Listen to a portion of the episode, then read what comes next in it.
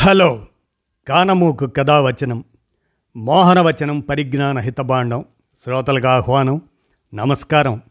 చదవదగునెవరు రాసిన తదుపరి చదివిన వెంటనే మరువక పలువురికి వినిపింపబూనినా అది ఏ పరిజ్ఞాన హితభాండమవు పో మహిళ మోహనవచనమై విరాజిల్లు. పరిజ్ఞాన హితబాండం లక్ష్యం ప్రతివారీ సమాచార హక్కు ఆస్ఫూర్తితోనే ఇప్పుడు. ఏ రజా హుసేన్ విరచిత ద్రవ్యశ్రీ అనే కవిత్రయం గురించిన చారిత్రక సమయంగా మేమే నిషా కుషిత్రయం అనేటువంటి అంశాన్ని మీ కానమోకు కథ వచ్చిన శ్రోతలకు మీ కానమోకు స్వరంలో ఇప్పుడు వినిపిస్తాను వినండి. మేమే నిషా కుషిత్రయం రచన ఏ రజా హుసేన్. ద్రవశ్రీ అనే కవిత్రయం గురించిన చారిత్రక సమయం ఆసక్తికరమైంది. వినండి ఇక. నిషాఖుషి కావ్యం మేమే. తాగినంత తాగి రాసినంత రాసిన కవిత్రయ కావ్యం. ఓ ముగ్గురు కవులు ఓ చోట చేరితే ఏమవుతుంది? అందులో గ్లాస్ కల్చర్ ఉన్న కవులైతే ఏం జరుగుతుంది? గ్లాసులు చీర్స్ చెప్పుకుంటాయి. మాస్ కవిత్వం పుడుతుంది. పెగ్గు పెగ్గుకి మధ్య సిప్పు సిప్పుకి మధ్య కవులు అక్షరాల్ని నంజుకుంటారు. ఈలోగా ఓ పద్యం పుడుతుంది. కవులు అలా పుట్టిన పద్యాలన్నీ కలిసి కావ్యం అవుతాయి. ఇంతకు ఎవరా కవులు? ఏమా కదా అనుకుంటున్నారు కదా? వినండి మరి. ఆ ముగ్గురిలో ఒకరు శ్రీశ్రీ ఇంకొకరు ఆరుద్ర మరొకరు అబ్బూరి వరదరాజేశ్వరరావు. ఈ గ్లాస్ త్రయం సారీ ఈ కవిత్రయం డిసెంబర్ పంతొమ్మిది వందల యాభై మూడులో అబ్బూరి వరదరాజేశ్వరరావు ఇంట్లో సిట్టింగ్ వేసిన సందర్భంగా ముగ్గురు కలిసి రాసిన చౌ చౌ చౌ టుమ్రీ కావ్యమే మేమే. ఇది తెలుగు సాహిత్యంలో ఇదో అపురూప ప్రయోగం. ముగ్గురు కవులు కలిసి చేసిన అపురూప ప్రయోగం పంతొమ్మిది వందల యాభై నాలుగు జులైలో ప్రచురితమైంది. అది త్రిలింగ పబ్లిషింగ్ కంపెనీ ద్వారా. ఈ కావ్యాన్ని తమలో ఒకరైన ఏల్చూరి సుబ్రహ్మణ్యంకు అంకితం ఇచ్చారు. ఇందులో తమాషా ఏమంటే ఆరుద్రలోని చివరి అక్షరం ద్ర వరదలోని మొదటి అక్షరం వ. శ్రీశ్రీలోని చివరి అక్షరం శ్రీ కలిపి ద్రవశ్రీ చేశారు. ఆ ద్రవమే ఈ కావ్యానికి జీవం పోసింది. ఇంత చేసి దీన్ని ఏల్చూరి సుబ్రహ్మణ్యానికే ఆయన్నే యేసు అంటే ఏల్చూరి సుబ్రహ్మణ్యం ఆయనకే ఎందుకు అంకితం ఇచ్చారంటే ఈ ముగ్గురిలో కాస్తంత ఎక్కువ రా తాగే స్టామినా ఏసుకే ఉంది కాబట్టి.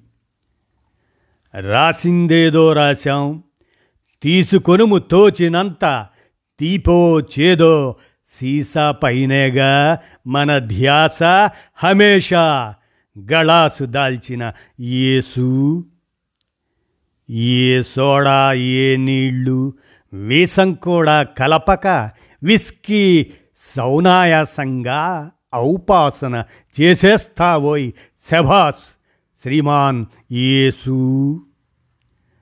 వేసాల మారి లోకపు మోసాలను తాగి తాగి మూర్చెల్లిన ఈ కాసింత కావ్యపాత్రకు జీసస్ నీవై కళాసు చేద్దు యేసు.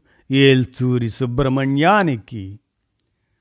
ఓ నిషా కుషి కావ్యాన్ని అంకితం తీసుకునేందుకు ఇంతకంటే ఏం అర్హత ఉండాలి? అందుకే యేసుకు ఈ కావ్యాన్ని ఆనందో బ్రహ్మ అంటూ అంకితం చేశారు. ఈ కవిత్రయం కలిసి రాసినవి మధ్య మధ్య కొన్ని మార్పులు చేర్పులు జరిగాయి. వరద రాసిన పద్యాల్లో కొన్నిటిలో శ్రీశ్రీ తప్పులు దిద్దారు. మొత్తం మీద మద్యం మత్తులో సరదా సరదాగా ఈ కావ్యం అదే మేమే పురుడు పోసుకుంది. సాహిత్య చరిత్రలో అపూర్వ మందుఘట్టం ఆవిష్కృతమైంది. మన సాహిత్యంలో పోతన లాంటి హాలికులైన కవులున్నారు. శ్రీశ్రీ లాంటి ఆల్కహాలికులైన కవులు ఉన్నారు. కవులు ఆలికులైననేమి? అన్నాడు పోతన. ఆల్కహాలికులైననేమి? అంటారు శ్రీశ్రీ.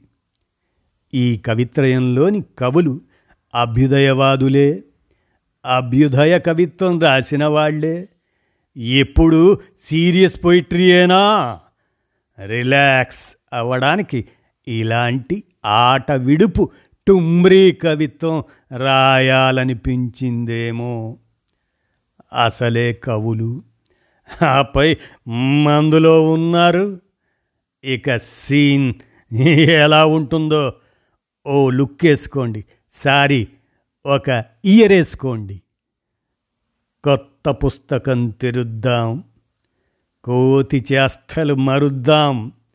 కొంగ జపం చెయ్యడం పొరుగు బరువు మోయడం ఎలాగైనా ఇప్పటికైనా అమలు పరుద్దాం. సిరి సిరి మువ్వలం చిరిగిన దవ్వులం మృత్యువు పెరట్లో మందార పువ్వులం భగవంతుని వితంతువులం. కరుణకు మా బ్రతుకు కవనం మా మెతుకు. ఈ కవిత్వానికి ఓ లాజిక్కులంటూ ఏం ఉండదు యతి ప్రాసల మ్యాజిక్ ఉంటే చాలు. చిత్తుగా తాగినోడి నోటి వెంట ఏం వస్తుంది? మతిమాలిన మాటలు గతి తప్పిన భావాలు ఇది అంతే. కుట్టే ఉల్లిపాయలం కొండల మధ్య లోయలం. ఈ రెంటి మధ్య సంబంధం ఏం ఉండకపోవచ్చు? అంత్యప్రాసలు కలిస్తే అంతే చాలు.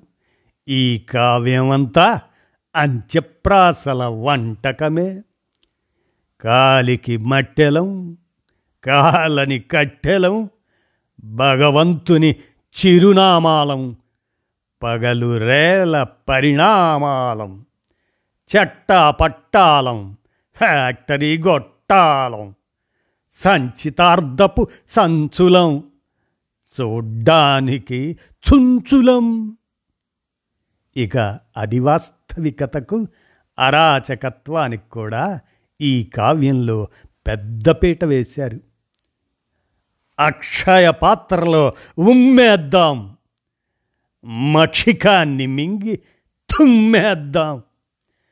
ప్రమాణం మీద ప్రమాణం బోర్లించి ప్రయాణం మీద ప్రయాణం దొర్లించి తెలిసిపోయిన రహస్యాన్ని తెల్ల బజారులో అమ్మేద్దాం తెరిపిలేని జడివానలం వెరపు లేని పసికోనలం.